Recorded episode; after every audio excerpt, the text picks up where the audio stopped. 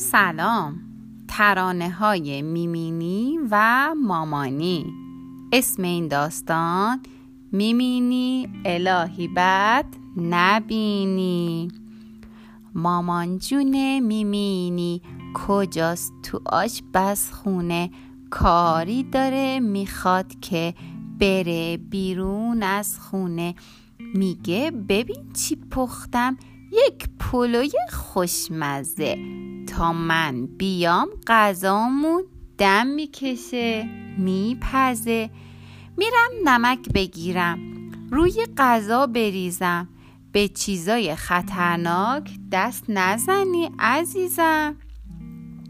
یک دفعه از اون بالا کبریت پایین میفته یادش میره میمینی مامان به اون چی گفته؟ کبریتو برمیداره.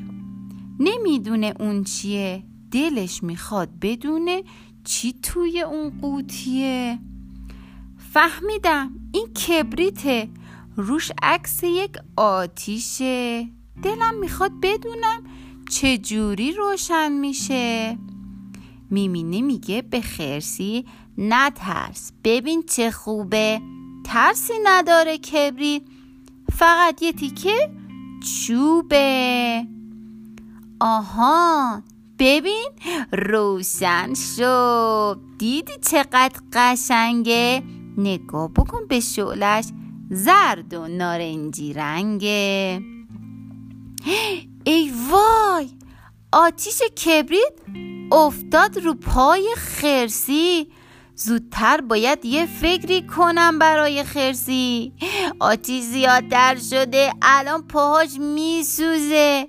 چه اشتباهی کردم. دلم براش میسوزه.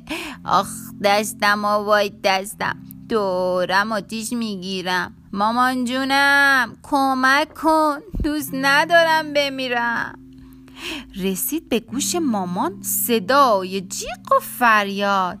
وای چی شده میمینی چه اتفاقی افتاد؟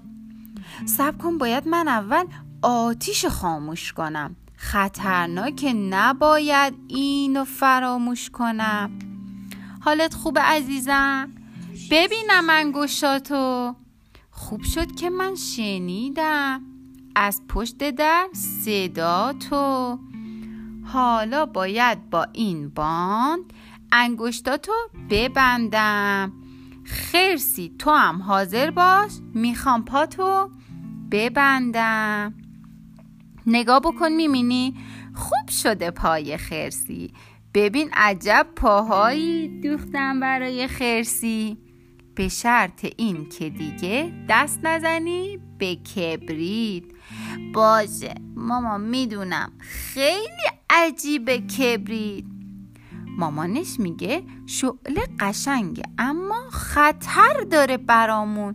خدا نکرده یک وقت میسوزه دست و پامون کبریت کوچیک اما تو اون پر از آتیشه. مامان دیگه به حرفات گوش می‌کنم همیشه.